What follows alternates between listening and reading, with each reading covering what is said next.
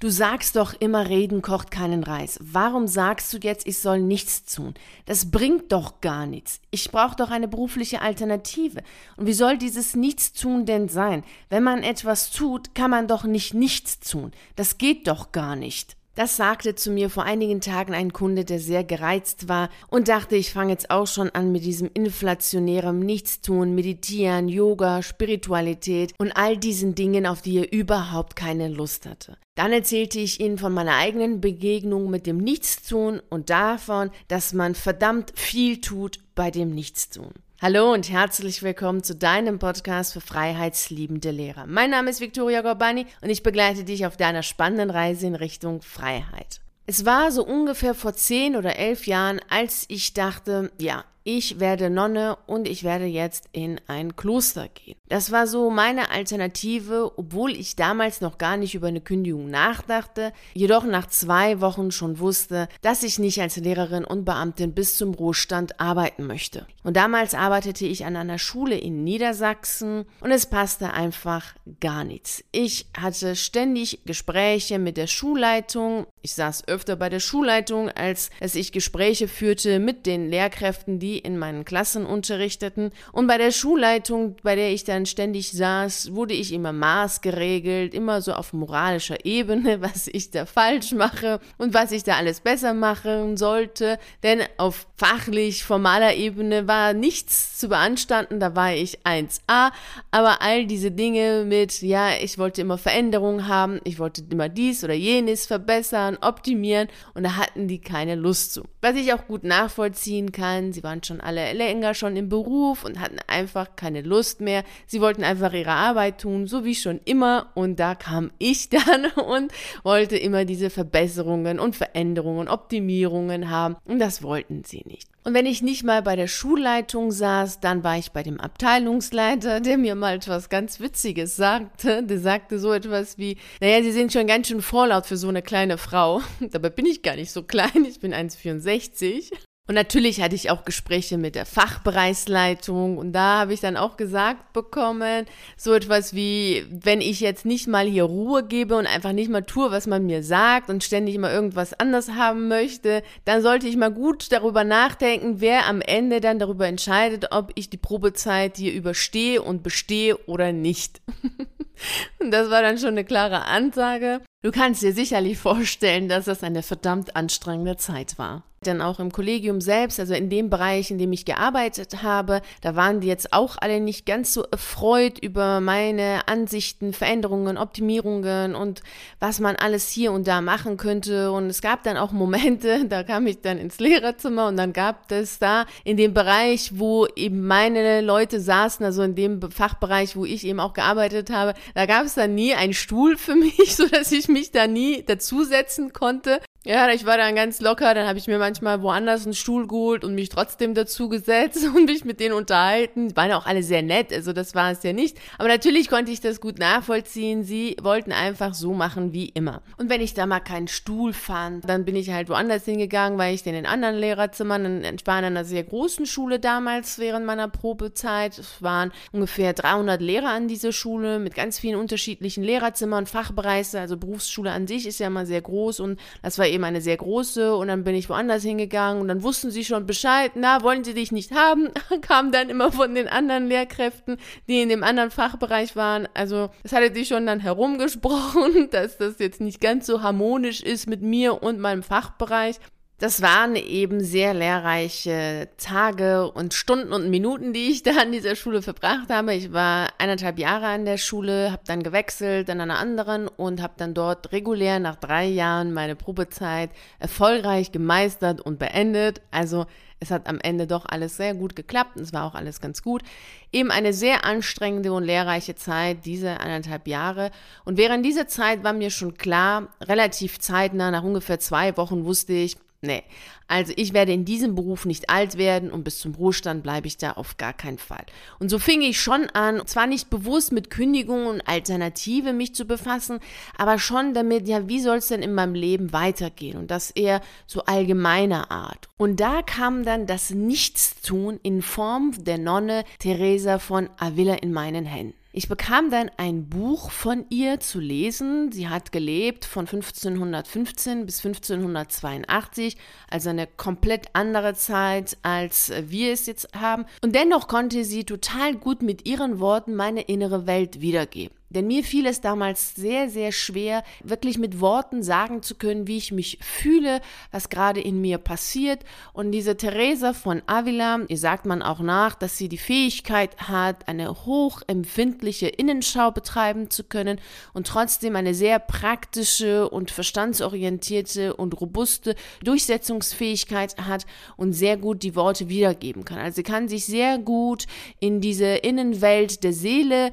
sicher und gut bewegen und genauso gut in der äußeren Welt. Und daher konnte sie eben sehr gut mit ihren Worten wiedergeben, so wie ich mich gefühlt habe. Und ich möchte dir jetzt mal die Worte, die ich damals gelesen habe und die habe ich immer noch in meinem Notizbuch stehen, die möchte ich dir gleich mal vorlesen, denn dann wird auch klar, was eigentlich dieses Nichtstun ist und weshalb dieses Nichtstun so unglaublich wertvoll ist, wenn du gerade in einem Moment bist, wo du sagst, hey, was soll meine Alternative sein? Wie soll es in meinem Leben weitergehen? Und alles in dir total chaotisch ist, dann weißt du auf jeden Fall, dass dieses Nichtstun dir helfen wird. Hier kommen jetzt die Worte von der Nonne Teresa von Avila, die 1622 heilig gesprochen wurde. Der Gott, an den die Konquistatoren glauben und zu dem sie die Heiden ferner Länder bekehren wollen, ist nicht mein Gott. Ein fertiges Gottesbild einfach nur so zu übernehmen und es mit Gewalt anderen aufzudrängen, entspricht nicht meiner Natur. Ich weiß, dass es meine zutiefst persönliche Aufgabe ist, auf den Lockruf in meinem Inneren zu antworten. Und ich weiß, dass mein Gott nur in der Stille zu mir findet.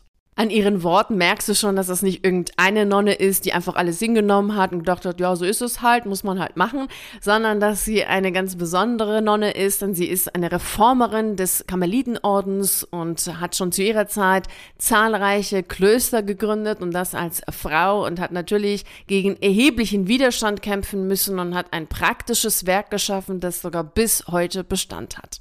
Ich bin zwar frei von Religion und Konfession aufgewachsen, zwar nicht atheistisch, denn ich komme aus einer sehr, sehr mystischen Familie, jedoch ohne Religion und dergleichen. Und trotz allem haben mich diese Worte von Teresa von Avila sehr stark damals im Herzen getroffen und mich sehr stark bewegt.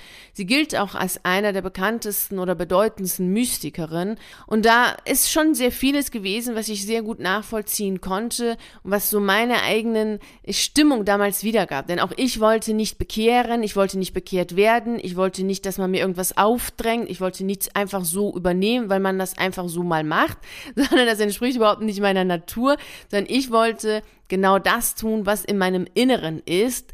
Und da kam dann die Antwort von der Teresa von Avila, nämlich dass Gott, und Gott verstehe ich jetzt hier als etwas, was größer ist als ich, du kannst das Universum, innere Stimme, Herzensstimme, Intuition nennen, wie du magst, dass dieses in uns ist und dass das in der Stille mit uns spricht. Und genau darin liegt das Tun im Nichtstun. Es ist nämlich die Stille. Es ist letztlich das, was wir kaum noch haben, nämlich eine reizarme Umgebung. Das ist total vergessen. Das ist, äh, zu der Zeit war das von, von Theresa, war das schon eher der Fall als jetzt zu unserer Zeit.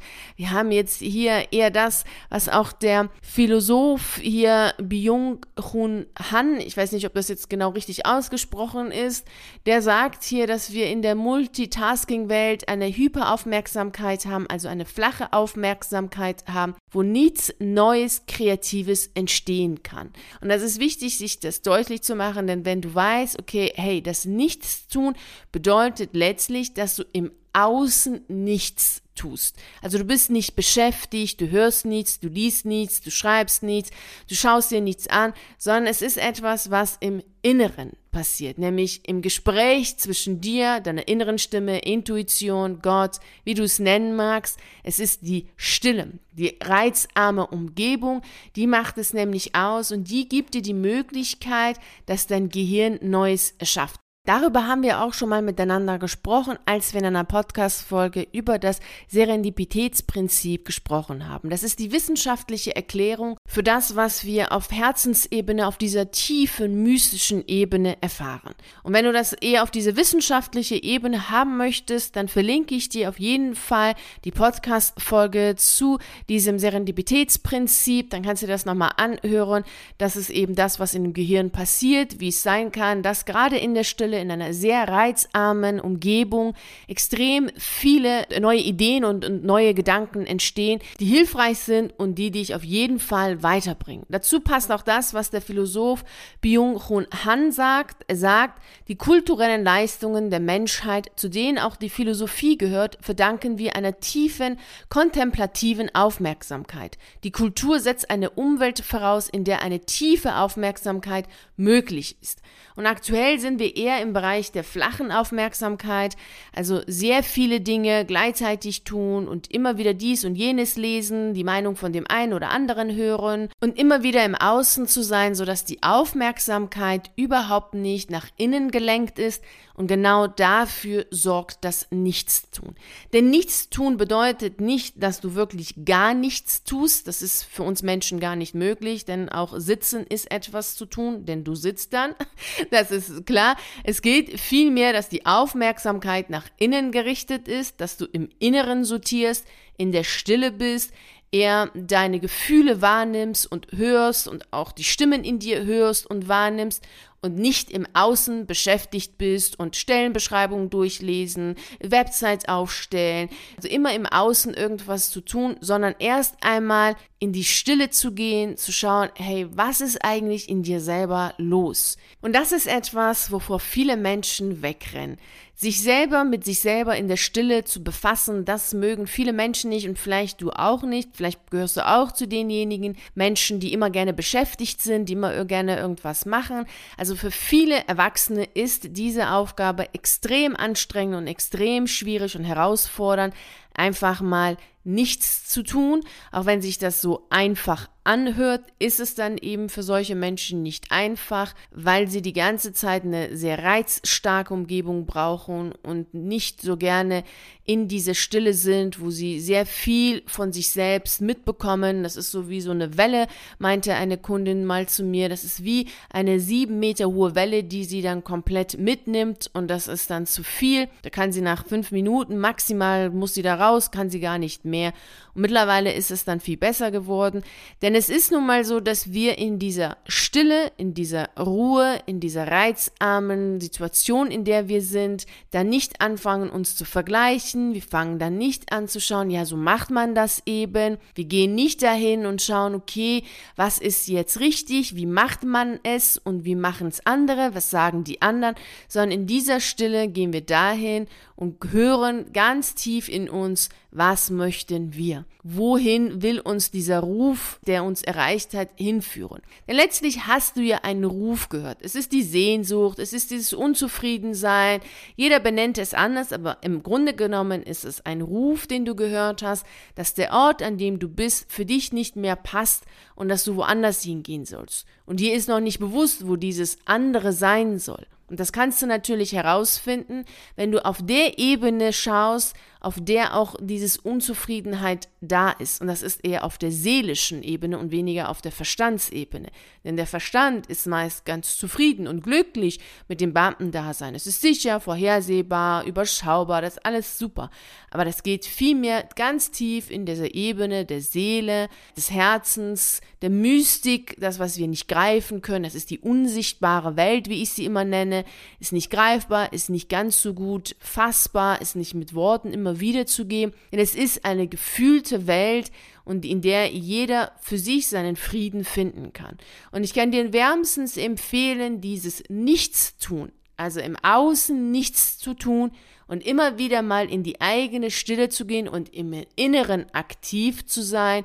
Das kann ich dir wirklich wärmstens empfehlen, insbesondere dann, wenn gerade bei dir alles chaotisch ist und du überhaupt nicht weißt, was der nächste logische, gute Schritt für dich ist. Denn du wirst auf jeden Fall mit der Zeit in dieser Stille, in diesem Nichtstun für dich die Klarheit haben. Und das hilft dir auf jeden Fall dann natürlich auch, deine Alternative zu kennen, zu wissen, was du magst, in welche Richtung es gehen soll, was du ausprobieren solltest.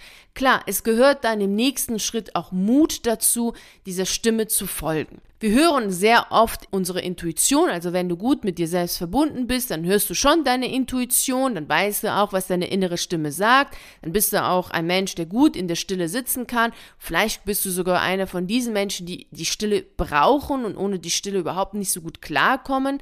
Vielleicht ist es eher so der Fall, aber du traust dich gar nicht dann genau das zu tun, was deine Intuition sagt. Diese innere Stimme, die du dann hörst, der vertraust du nicht so ganz und denkst, hm, das ist irgendwie so unlogisch das ist nicht so gut. Das kommt bestimmt nicht so gut an. Ich will erstmal Beweise haben. Ich will erstmal das haben, was ich brauche, was ich fassen kann, was ich wirklich begreifen kann und was ich dann auch anderen Menschen vorzeigen kann. Und dann mache ich es. Und so funktioniert es natürlich nicht. Es ist immer wichtig zu wissen, es geht immer um diese Vorauszahlung an Vertrauen und an Zuversicht, was das Leben von uns haben möchte, wenn wir schon den Ruf hören. Daher solltest du wissen, es ist natürlich sehr gut, die eigene Stimme zu hören. Lebensverändernd ist es natürlich, wenn du dann noch dieser Stimme folgst. Und es ist natürlich auch wichtig zu wissen, ist es jetzt die innere Stimme, ist es jetzt wirklich die absolut mystische Intuition oder ist es dann doch eher so ein Bauchgefühl, wo man nicht so genau weiß, naja, vielleicht stimmt's, vielleicht stimmt es nicht. Also da braucht es auch sehr viel Übung, um das Ganze natürlich voneinander auseinanderzuhalten. Denn natürlich haben wir auch in unserer Innenwelt nicht nur eine klare Stimme, das weißt du ja auch aus der Erfahrung. Du wirst da viele Stimmen haben, viele Gefühle haben, viele Richtungen haben. Und da gehört es dazu, sehr viel Übung zu haben, zu wissen, okay, welche ist das denn jetzt? Welche ist die klare Reihe? Eine Stimme, die sagt, ja, mach dies und da mach das. Da solltest du auch die Übung haben oder natürlich dir sonst Unterstützung holen. Wenn du Unterstützung haben willst, weißt du ja zum Beispiel, wo du mich findest. Mich findest du im virtuellen Café, da können wir natürlich auch drüber sprechen und schauen, wie ich dich unterstützen kann, dass du dann Klarheit für dich hast und weißt, was deine nächsten Schritte sind. Wichtig ist, dass du heute mitnimmst, dass du auf jeden Fall das Nichtstun nicht als eine tatsächliche Arbeit des Nichtstuns verstehen sollst. Denn ja, es ist eben die Arbeit, aber sie ist nach innen gerichtet und das Nichtstun ist eher darauf gerichtet, dass du im Außen nichts tust, also nicht beschäftigt bist, sondern in der stille, reizarmen Umgebung bist um dein Gehirn die Ruhe zu geben, das, was es eben braucht, nämlich Ruhe, um neue Ideen entwickeln zu können, damit du überhaupt deine innere Stimme hörst, deine Intuition hörst, damit du deine Gefühle wahrnimmst und weißt, okay, hey, was will eigentlich dein Leben von dir? Was sind die nächsten Schritte? Was willst du da machen? Was sollst du da umsetzen? Das ist total wichtig, dass du das für dich heute mitnimmst, denn da, wo deine Aufmerksamkeit hingeht, gehst du natürlich auch. Und daher solltest du immer für dich klar und deutlich machen, wohin geht gerade deine Aufmerksamkeit. Wenn deine Aufmerksamkeit in eine Richtung geht, die für dich überhaupt nicht passend ist, weil es dir keine schönen Gefühle gibt, weil es dich nicht weiterbringt, weil es nicht lehrreich ist, weil es dich überhaupt nicht näher zu deinem Ziel bringt, dann ist es wichtig, in die Stille zu gehen und zu schauen, hey, wohin sollte eigentlich im Grunde genommen deine Aufmerksamkeit eher hingehen? Die Aufmerksamkeit ist für uns Menschen das A und O. Da, wo die Aufmerksamkeit hingeht, gehen wir hin. Daher wirklich absolutes Bewusstsein entwickeln dafür, wohin deine Aufmerksamkeit hingeht. Und da ist die Stille, das Nichtstun das Beste, weil wir einfach eine Pause einlegen im Außen, die unglaublich kraftvoll ist. Also das Außen ist unglaublich kraftvoll und da ist es dann nicht so gut, immer wieder im Außen zu sein. Und insbesondere, wenn du deinen Weg finden willst, deinen Lebensweg finden möchtest, brauchst du natürlich auf jeden Fall deinen inneren Kompass. Und das ist nun mal deine Intuition, innere Stimme, diese ganz tiefe, mystische Ebene, die brauchst du natürlich, weil du sonst immer das machst, was andere für logisch halten. Und genauso war es auch bei mir damals in diesen anderthalb Jahren, hatten natürlich alle unglaublich viele Gedanken und viele Ideen und Empfehlungen und Ratschläge, was ich da jetzt machen sollte, damit es besser wird und damit es nicht mehr so ist an der Schule, sondern anders ist. Und da half mir enorm diese Stille, dieses immer wieder in meine eigene Stille zu gehen, nichts zu tun, um Klarheit zu haben, was ich möchte, um natürlich auch die Kraft zu haben, jeden Tag hinzugehen an dieser Schule und jeden Tag glücklich und fröhlich zu sein, gelassen und ruhig zu sein und zu wissen, dass alles in Ordnung ist, nur dass die Lehrer an dieser Schule und ich zwei völlig unterschiedliche Vorstellungen haben und dass letztlich alles ein Ende hat. Und dann habe ich mich letztlich dann dagegen entschieden, Nonne zu werden, wie du sicherlich jetzt schon festgestellt hast, denn ich bin keine Nonne geworden zu keinem Zeitpunkt. Ich war jedoch sehr oft in Klöstern und ich habe sehr viel Zeit dort verbracht, sowohl in katholische als auch in buddhistischen Klöstern. In einem Kloster habe ich sogar eine Ex-Lehrerin getroffen, eine Gymnasiallehrerin für Englisch und Deutsch, die sich entschieden hatte, zu kündigen, rauszugehen und Nonne zu werden und dann in diesem Kloster eine Nonne war. Das war auch schon sehr spannend, das Gespräch Gespräch mit ihr. Aber Nonne bin ich nicht geworden und ich werde es auch in diesem Leben nicht. Das ist dann doch nicht meins. Aus den vielen, vielen unterschiedlichen Gründen ist das nicht meine Welt. Und trotz allem gibt es viele, viele Elemente, die natürlich auch aus der mystischen Lehre herkommen. Es ist jetzt nicht unbedingt katholisch oder buddhistisch.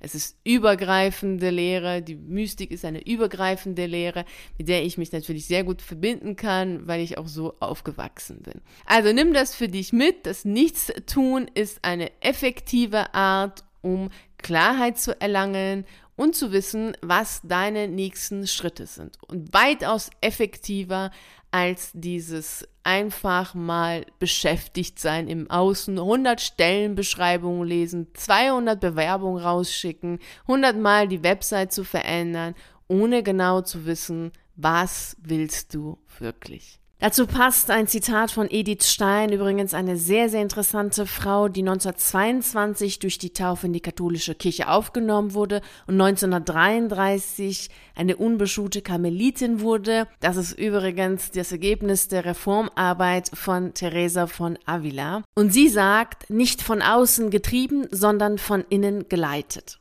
Und genau das ist es, worum es geht. Du solltest von innen geleitet werden und nicht von außen getrieben sein. Nun wünsche ich dir viele, viele wertvolle und fabelhafte Erkenntnisse beim Nichtstun. Und wenn du meine Unterstützung brauchst, weißt du, wo du mich findest, nämlich im virtuellen Café. Und da können wir nämlich sehr gut darüber sprechen, wie du diese Klarheit erlangst, die du brauchst und wie du das Ganze natürlich dann auch umsetzt. Denn dann entsteht wirklich was Magisches. Ohne Handlung keine Magie. Vielen herzlichen Dank, dass du bei der heutigen Podcast-Folge dabei warst. Ich würde mich natürlich riesig darüber freuen, wenn wir uns auch nächste Woche Montag um 6 Uhr hier treffen und die nächste Reise in Richtung Freiheit antreten. Und bis dahin freue ich mich sehr, wenn wir uns auf einen der YouTube-Videos sehen oder auf einen der zahlreichen Artikeln auf meiner Seite lesen. Ich wünsche dir einen wunderschönen Tag und nicht vergessen, mach dein Leben zu einer atemberaubenden Reise. Ciao.